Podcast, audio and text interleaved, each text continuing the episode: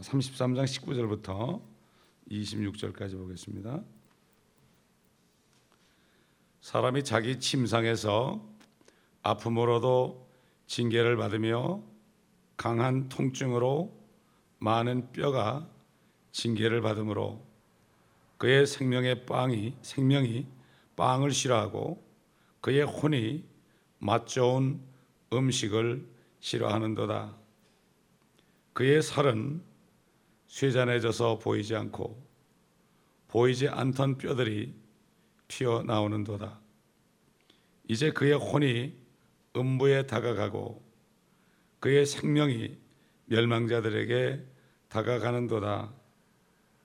만일 한 전달자가 그와 함께 있다면, 즉 사람에게 그의 정직함을 보여줄 천명 가운데 한 명의 해석자가 있다면, 그때는 그분께서 그 사람에게 은혜로우셔서 말씀하시기를 구렁으로 내려가는 그를 구해주라. 내가 몸값을 얻었다 하시리라. 그러면 그의 살이 어린 아이의 살보다 더 신선해지리니 그가 자기 젊은 시절로 돌아가리라.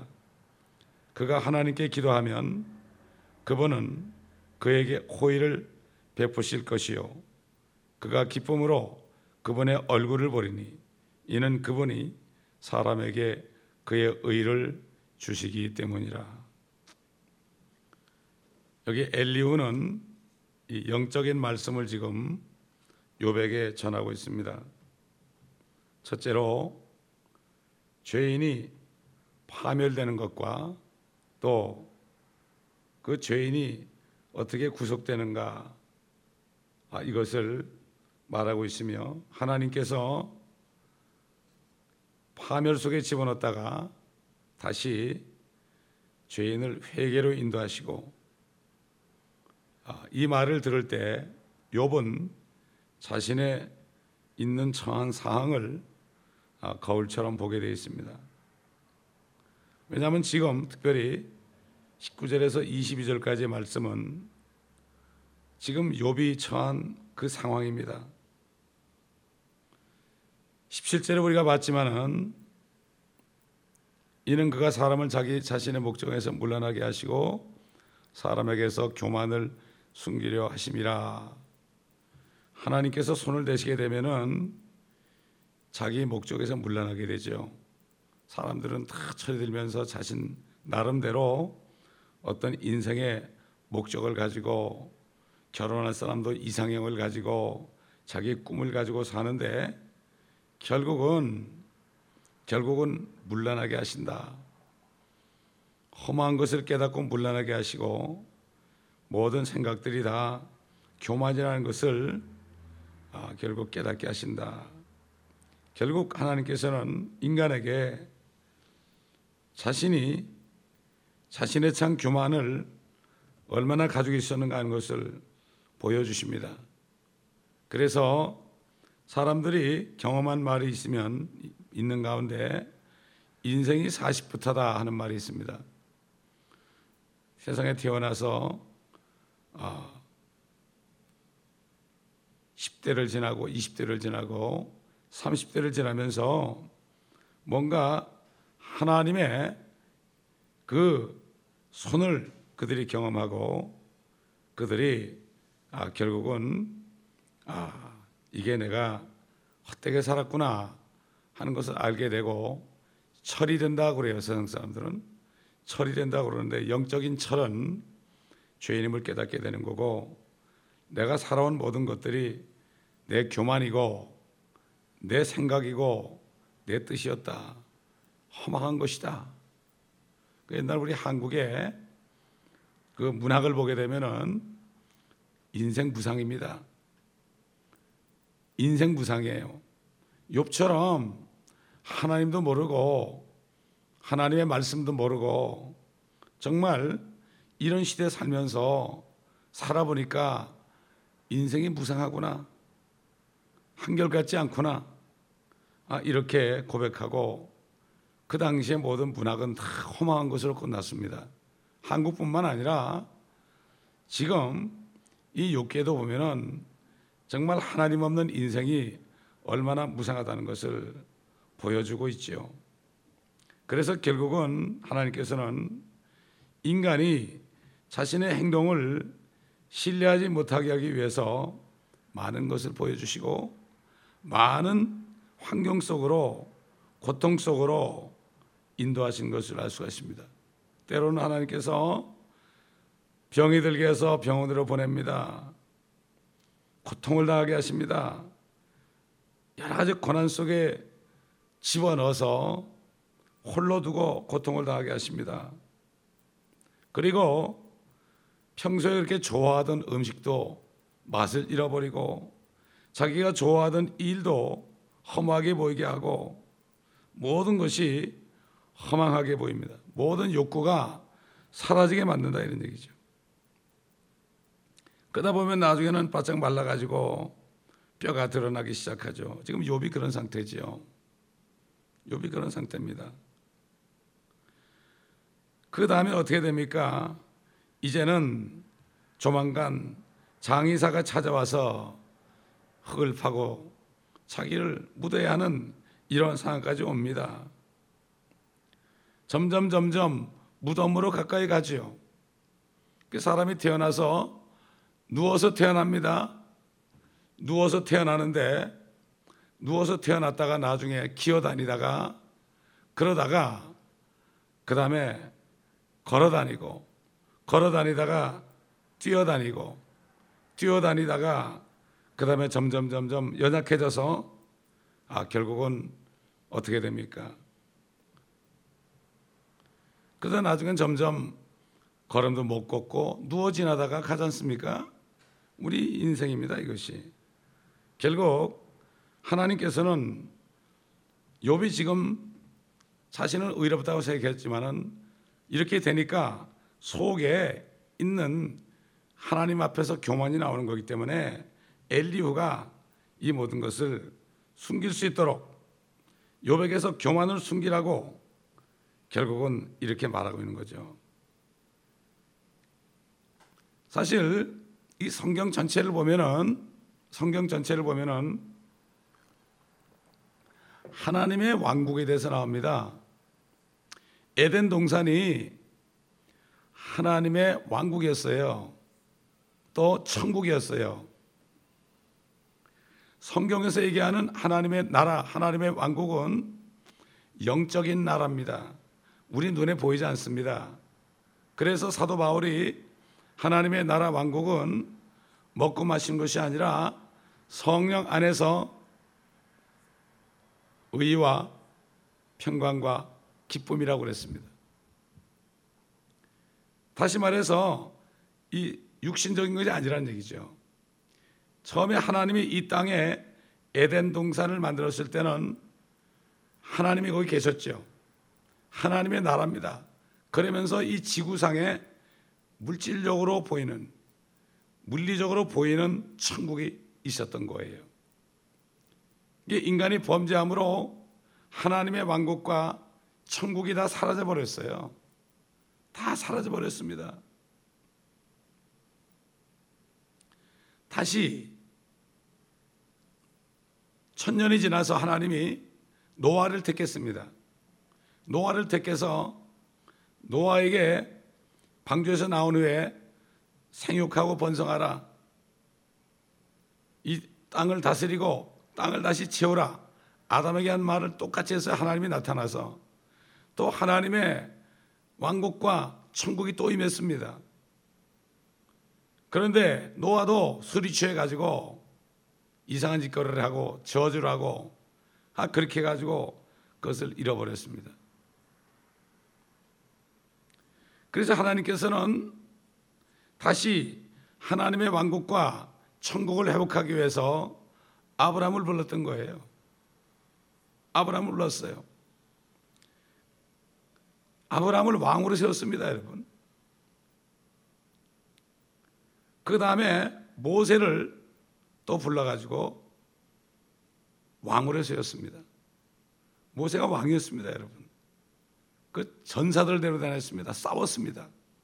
여호사도 그랬고. 그래가지고 모세를 통해서 가나안 땅에 들어가서 거기서 이스라엘이 야곱을 통해서 시작됐는데 결국 가가지고서는 다윗 왕을 세워가지고 결국 천국이 임했습니다 이 땅에 하나님의 나라는 없었어요 영적인 나라는 없었어요 이 땅에 천국만 있었습니다 킹덤만 있었죠 근데 결국 다윗 이후에 수많은 왕들이 겹치면서 고니안에 와가지고 결국은 이스라엘이 끝이 나 버렸어요. 왕이 끊어진 거예요. 왕이 끊어져 버렸어요. 또 천국이 없어져 버린 거예요. 하나님의 왕국도 없고 하나님의 나라도 없고 천국도 없어져 버린 거예요. 그래 가지고 결국은 마태복음 1장에 예수 그리스도 그분이 이 땅에 나기 전까지는 하나님의 나라도 천국도 없었어요. 그러니 요배 이 당시에 얼마나 비참했겠습니까? 비참하죠.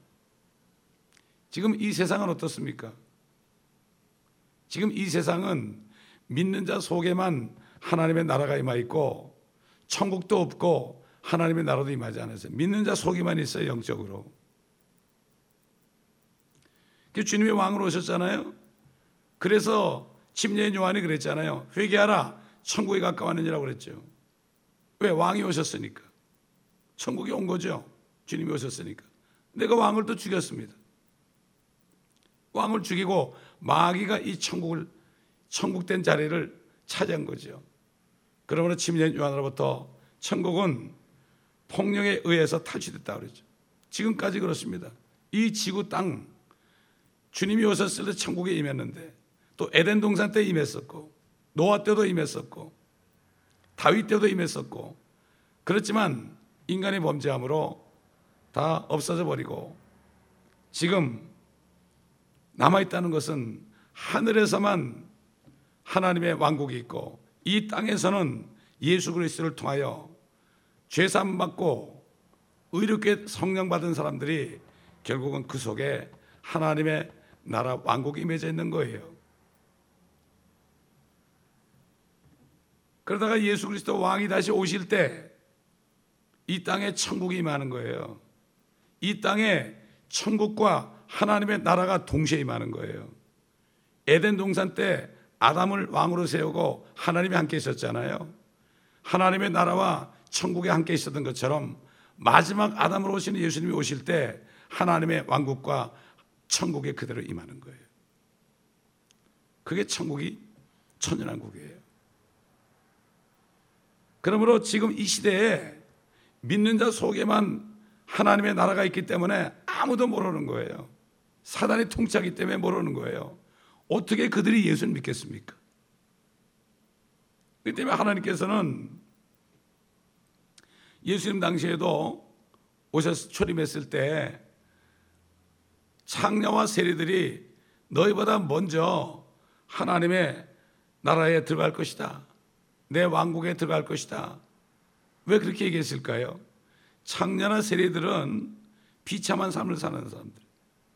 창녀는 정욕을 가지고 마음대로 몸을 굴리면서 살았는데 얼마나 비참하게 됐겠습니까? 나중에 가서. 나이가 들어보세요. 쓸모없이 되잖아요. 또 세리도 그래요. 그렇게 남의, 남의 돈을 토색하고 정말 빼앗고 이렇게 한 삶이 그게 편안한 삶이겠습니까? 양심이 있는데요. 비참한 거죠. 사도 바울이 구원받았지만은 어 나는 비참한 사람이로다. 내가 원하는 것을 원치 않고 내가 원하지 않는 것을 행하니 나는 비참하다. 아 깨닫고 보니까 이것은 내가 아니라 내 속의 죄구나. 이것을 깨달았잖아요. 이렇게 비참한 상태로 할 때 주님을 찾게 되는 거예요. 저도 정말 대학교, 대학교 때부터 주님을 떠나가지고 20년 살면서 꿈을 잃어보려고 20년 동안 안간힘을 쓰고 엄청나게 꿈을 잃어보려고 그 30대에 회사를 맡은 사람이 됐지만 서른 몇 살 때, 아, 그렇게 됐지만 재미가 없더라고요. 하는 짓이 전부가 다 쓸모가 없는 짓이고 이게 도대체가 열매가 없는 것이고 다 거짓말이고 사기고 겉을 볼때 양복을 멋있게 입고 다니고 좋은 차도 타고 다니고 그냥 높은 사람들을 만나러 다니고 그러니까 그렇지만은 얼마나 비참해지는지 마치 음식 맛을 잃어버린 사람처럼 비참하게 느껴지더라고요. 하나님이 그렇게 안 했다면 저를 찾아줘서 그렇게 안 했다면 오늘날까지도 정신 못 차리겠죠. 그래서 주님을 영접하고 이제 주님께서 부르실 때 응답하니까 주님이 저한테 그러잖아요. 네가 있던 곳이 10년이면 끝이 날 거야. 나도 그렇게 느껴지더라고요. 그러더니 딱 10년 만에 그 회사가 와해가 되더라 이거지. 그래서 우리 가족들이 저를 보고 너 미친놈 아니냐? 왜 잘 나가는 잘 나가고 이제 본국 들어가 가지고 이제 대우받을 때가 되니까 왜 그만두느냐? 그래서 내가 10년이면 다 결론이 납니다. 소용없습니다. 그랬거든요. 근데 10년이 딱 되니까 그렇게 터지니까 우리 가족들이 어떻게 알았냐 그러더라고요. 그래서 내 안에 성령께서 알려줬죠. 성령은 연애이기 때문에 알려줬죠. 이렇게 말하시는 거예요. 10년이면 강산도 변한단 말이죠. 10년 정도 지나야만 주님의 뜻을 향하는 사람이 그것을 사람에게 나타낼 수 있는 거예요. 우리가 주님의 일을 하는데 영적이 아닌 사람들은 이해를 못 해요. 10년 정도 지나야 되는 거예요. 제가 받은 말씀도 20년 딱 되니까 그 말씀을 이스라엘까지 가서 선포했다고 그랬잖아요. 그렇기 때문에 하나님의 말씀은 영원한 것입니다. 그러므로 이제 하늘과 땅에 하나님의 나라와 천국이 이루어지는 그날을 바라보면서 우리가 살아야 되죠. 마귀가 쫓겨날 때, 이 세상 천국의 왕이 쫓겨날 때, 폭력으로 탈취한 죄를 가져와서 폭력으로 탈취한 이 마귀가 불못에 들어가야만 영원한 하나님의 왕국과 천국이 하늘과 땅에 이루어집니다. 그래서 예수 그리스도 안에서 하늘에 있는 것이나 땅에 있는 것이 하나로 모은다는 게 바로 그겁니다, 여러분. 그 영원 세계예요, 그게. 그러니 욥이 살던 이 시대에 욥이 정말 이렇게 비참한 일을 당하지 않았다면 자신의 안에 있는 자신의 의를 깨닫지 못했을 거예요. 우리 한번 보세요. 욥이 이렇게 계속 자신의 의를 주장하다 나중에 아, 42장 가보세요. 뭐라고 그랬나? 결과가. 아, 40장 보세요. 40장. 4절 보니까 보소서 나는 아카오니 내가 무엇을 주께 대답하리까 내가 내 손으로 내 입을 가리겠나이다. 한 번 내가 말하였으나 대답하지 않을 것이며 실로 두 번 말하였으나 더 이상 하지 않겠나이다. 이렇게 하나님 앞에서 나는 악하다. 악하다. 여러분 욥이 이렇게 가족들 다 잃어버리고 재산 다 잃어버리고 몸에는 욕창이 나가지고 언제 죽을지 모르는 이런 상황이 되지 않았다면 이런 고백을 할 수 있겠습니까? 절대 할 수 없습니다. 아까 그랬지만 저 자신도 그런 상황에 가지 않았다면 내 자신이 죄인 걸못 깨달았을 거예요. 누구에게 다 기회를 주십니다. 요백에 기회를 주셨죠. 다 주십니다. 근데 기회를 주시는데 어떤 사람은 그 기회를 사용하는 사람이 있고 어떤 사람은 사용하지 못하는 사람이 있어요. 그래서 23절부터 이제 26절 보면은 거기 이제 아, 몸값을 얻었다 하는 말이 나오죠. 몸값을 얻었다. 다시 말해서 어느 누구가 죄값을 폐하지 않으면 죄값을 다 물어주지 않으면 안 된다 이런 얘기가 나오죠. 어린아이 살보다 더 신선해진다. 젊은 시절로 돌아간다. 이런 얘기가 나오잖아요. 결국 25절에 어리, 어린아이 살보다 더 신선해진다는 얘기는 새로운 탄생을 얘기합니다. 첫째는 예수 그리스도를 영접할 때 우리가 성령으로 거듭나는 것. 두 번째는 천연왕국 때 천국이 이루어질 때 그때 사람들이 다시 어린아이처럼 되는 것. 육신적으로도. 결국은 또 예수의 피로 앞으로 우리의 죄값을 지불할 것이 내가 몸값을 얻었다 하시리라 이런 말씀을 주고 그래서 결국은 믿음의 결국 혼의 구원을 받는 이러한 일들이 지금 예언적으로 여기 말씀되고 있습니다. 구원받지 못한 사람은 배가 파손돼서 언제 바다로 가라앉지 모르는 사람이에요. 두 가지 종류 사람이 있습니다. 구원받지 못한 사람 중에 두 가지 사람이 있어요. 맨날 술에 취해가지고 다니면서 맨날 토하고 길거리에 자고 아 이렇게 냄새나고 이런 사람도 있고요. 저 백악관 같은 데서 턱시도를 입고 그 그냥 항상 그냥 그 파티를 하고 아, 이런 사람도 있어요. 그러나 둘 다 다 똑같은 운명이고 똑같은 난파선이죠.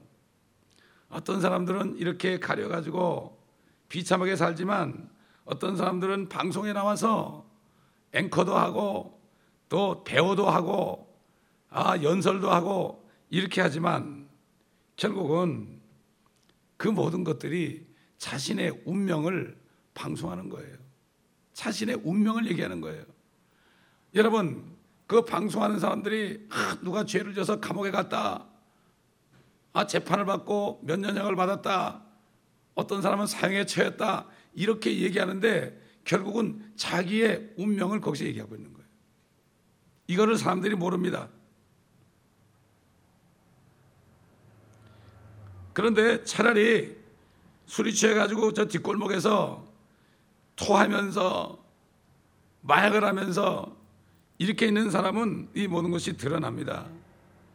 그러나 고급스러운 삶을 살면서 좋은 옷을 입고 좋은 차를 타고 다니면서 그러면서 막 항상 파티하는 정치인들이나 연예인들이나 이런 사람들 그런 사람들은 그 마치 쓰레기통이 있는데 쓰레기가 잔뜩 들었는데 그 쓰레기통을 알루미늄으로 만들고 스테인리스로 만들고 항상 깨끗하게 해가지고 겉에 향수를 뿌리고 아 그렇게 한 사람과 똑같습니다. 왜 탤런트들이 그렇게 자살합니까?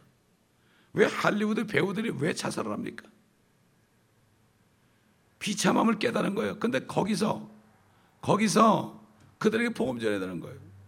저기 할리우드에 복음을 전하러 갔을 때 지나가는 할리우드 사람들을 붙잡고 전도했을 때 그날 거의 80명의 주님을 영접한 적이 있어요. 할리우드에서. 왜 그렇습니까? 그 사람들에게 복음을 전해줘야 돼요. 그 사람들은 복음을 전할 들을 준비가 되는 사람들이에요. 다 그런 건 아니에요, 물론. 다 그런 건 아니에요. 그래서 주님 뭐라 했죠? 영이 가난한 자는 복이 있나니 천국이 저희 것이며 그랬어요. 영이 가난해야 된다. 영이라는 것은 우리 슬픔과 기쁨 이런 것들을 표시하는 기관 아닙니까? 그렇잖아요. 우리 혼은 지정의가 들어 있어요. 근데 우리 특별히 영은 기쁨, 슬픔. 그러니까 이 짐승들도 영이 있죠. 가난해야 되는 거예요. 이 땅에 살면서 기뻐할 것도 없고 좋아할 것도 없고 항상 뭔가 부족한 것이 있어야 돼. 그래야만 천국이 저희 것이며 이거 유대인들이 한 얘기입니다. 유대인들에게. 유대인들은 앞으로 이 땅에 나타날 천국을 기다리는 사람들이에요, 여러분. 그래서 유대인들에게 얘기한 거예요. 그리고 온유한 자들 목에 있나니 너희가 땅을 기업으로 받을 것이며 똑같은 얘기야 그게. 근데 우리는 성녀로 건넌 사람은 지금 하나님의 나라 왕국이 우리 안에 임해 있고 성령 안에서 의와 화평과 기쁨의 나라가 임해 있고 주님이 오실 때 함께 이 땅에 오실 때 하나님의 나라 왕국에 또 내려와서 그 두 가지가 다시 이루어지는 곳에서 우리가 천년 동안 주님과 더불어 통치하는 이 축복을 받은 거예요. 천년 왕국에서 우리의 영혼이 사는 게 아니에요. 통치하러 내려오는 거죠. 그 다음에는 만물을 충만케 하기 위해서 우주를 정복하는 겁니다. 여러분, 지금 나사에 있는 사람들이 우주 정복할 수 있겠습니까? 죄인들이 못해요. 성경도 믿지 않는 사람들이 우주를 정복하게 내버려 두겠습니까? 아닙니다.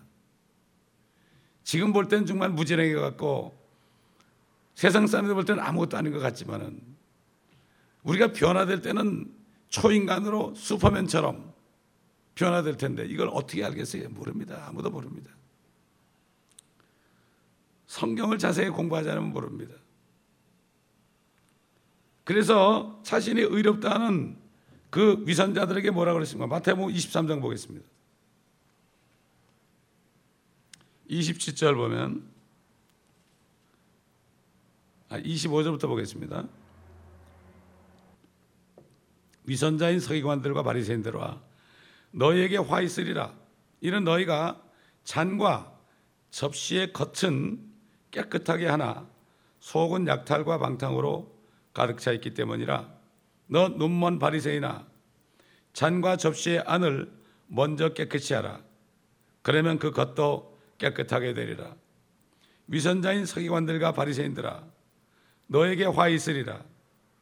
이는 너희가 회칠한 무덤들과 같음이라.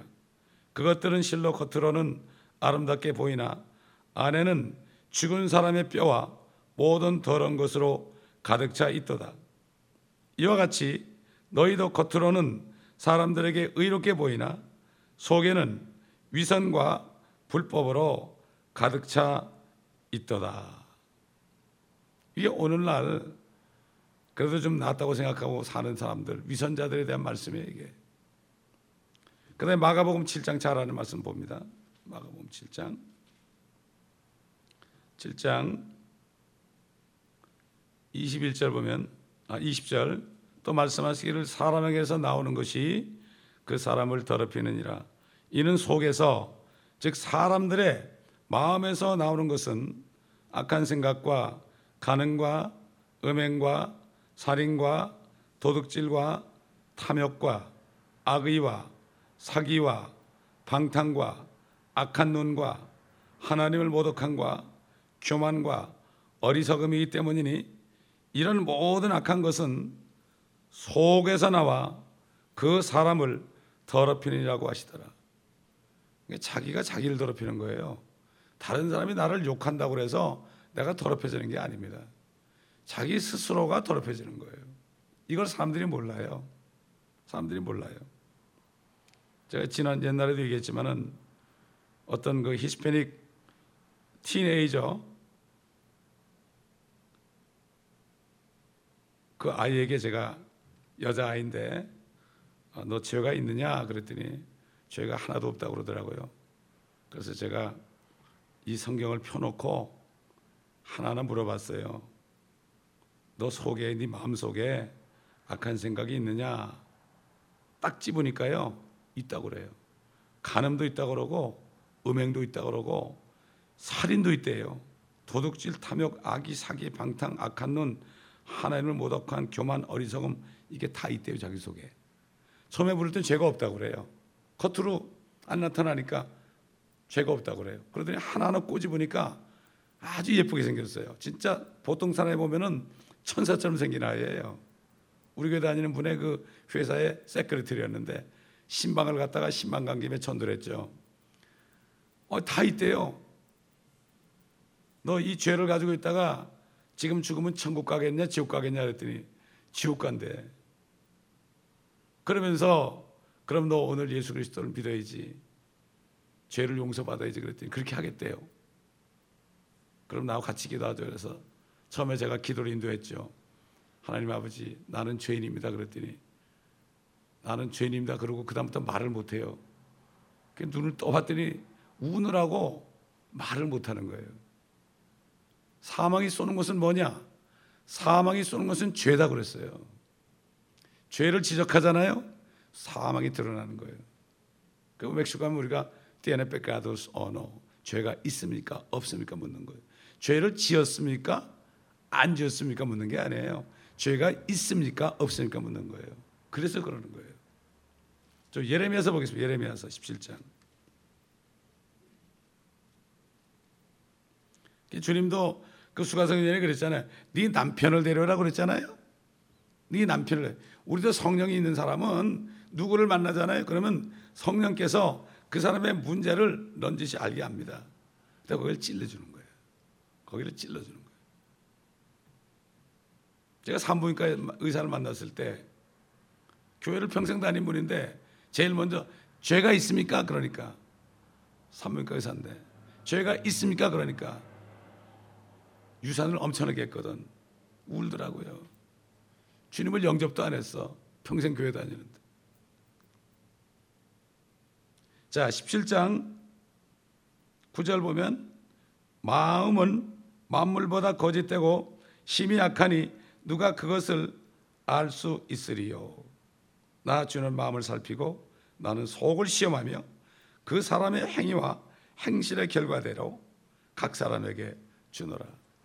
이 마음을 몰라. 세상 사람도 그러잖아요. 열 길 물속을 알아도 한 길 사람 마음속은 모른다고. 부부지간에 살아도 평생 살아도 서로 모르고 살잖아요. 아는 길은 뭐지요? 예수 그리스도를 영접해서 죄가 다 씻겨지고 없어지고 성령이 들어가면 알 수 있죠. 그 전에는 안 되는 거예요. 그러니까 사람들이 결혼하죠. 그때부터 문제가 생기기 시작하는 거예요. 그렇지 않습니까, 여러분? 다 그래서 거듭난 사람끼리 결혼해야 되는 거예요. 이게 제일 행복이야. 나이가 50에 결혼해도 상관없어. 거듭난 사람끼리 결혼해야 되는 게 행복이야. 하루를 살더라도. 근데 그렇지 않으니까 교회 다니는 사람들도 인물 보고 결혼하고 어? 여자들도 남자 인물 보고 남자들도 여자 인물 보고 아 그것도 뭐 속에 진짜 얼굴 보나요? 요즘 뭐 수술해 가지고 그 얼굴이 어떤 얼굴인지도 모르고 처 발랐으니까 그게 속 얼굴이 뭔지도 모르고 다 쏘아서 결혼하잖아요. 예, 그렇기 때문에 정말 욥처럼 고난 받은 사람이 하나님 만난 것처럼 오늘날도 하나님께서는 구원할 자들을 이렇게 해서 저 같은 사람도 그렇게 해서 인생이 별로 소망이 없고 뭐 잘 먹고 잘 살아봐도 누려 봐도 별 게 없고 이렇게 하니까 이거 나 이렇게 살다가 죽으면 뭐 하는가 이런 가난한 마음을 주시니까 결국 주님을 만날 준비가 되게 주님이 찾아오시더란 말이죠. 예, 그렇기 때문에 오늘도 우리 우리에게 우리를 보낼 곳이 많이 있습니다. 우리를 보내주옵소서. 그런 사람들을 우리를 보내주셔서 그들에게 복음을 전하게 앞서서 예수님처럼 인자스럽게 얘기하다가 네 남편을 데려오라. 죄를 지적하는 거예요. 죄를. 그, 그렇게 될 때 왜 언제 합니까? 구원받고자 싶어 할 때. 어떤 사람이 막 죄를 진 사람인데 목사님한테 왔어요. 막 울면서 왔어요. 그럴 때 목사님 뭐라는가 하면 당신이 진 죄를 지금 하나님 앞에 다 얘기하라고. 그럴 때 하나님 역사가 있었어요. 그렇기 때문에 아, 우리는 이걸 알고 사망이 쏘는 것은 죄요. 죄의 권능은 율법이다. 모든 사람 속에 율법이 기록되어 있죠.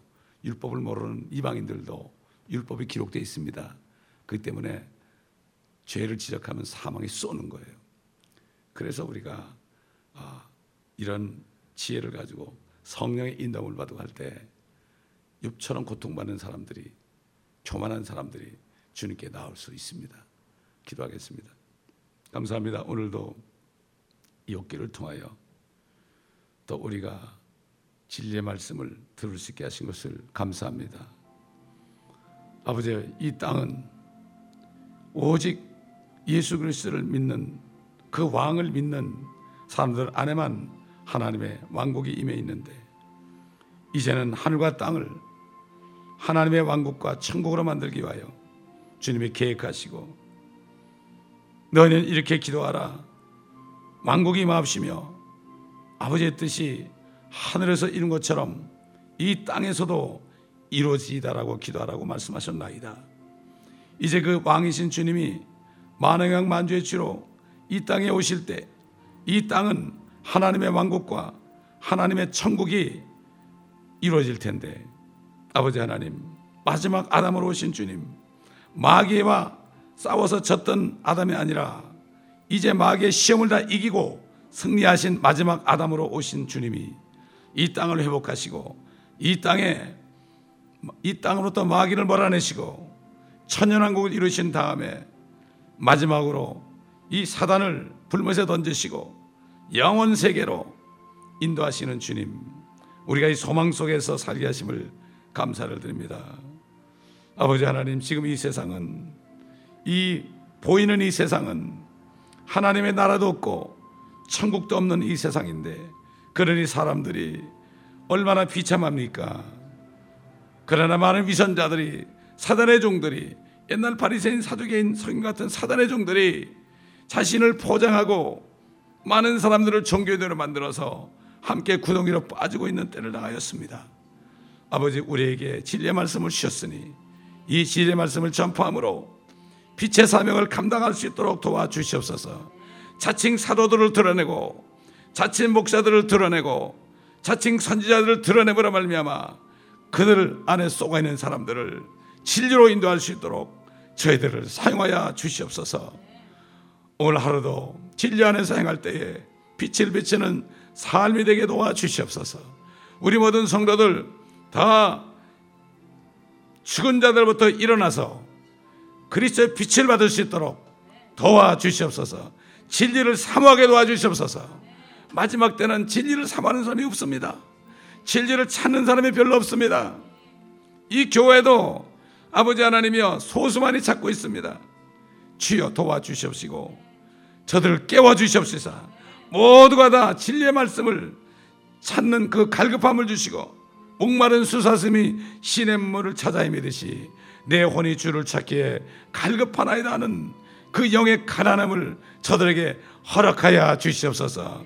하나님의 왕국도 없고 천국도 없는 이 세상을 바라보며 험한 땅을 바라보며 정욕에 묻들지 않게 하시고 아버지 안에 계신 주님을 따라가는 모두가 되게 하여 주시옵소서. 한 사람도 빠짐없이 그 속에 하나님의 나라가 임하는 축복된 아버지 하나님의 자녀들이 되게 도와 주시옵소서. 특별히 우리 자녀들을 기억하여 주시옵시고 이 허망한 세상 보지 않게 하시고 마귀에게 속지 않게 하시고 주여 저들을 끄집어내 주시옵소서. 저들을 끄집어내 주셔서 아버지 하나님의 왕국으로 인도하여 주시옵시고 아버지 주님 오실 때 함께 주님 만나는 축복을 주시옵소서. 기도한 것은 믿고 기도한 것은 받은 줄로 알라고 그랬사오니 믿습니다. 도와주시고 항상 믿음 가운데 거하게 하여 주시옵소서. 감사드리며 우리 주 예수 그리스도 이름으로 기도합니다. 아멘.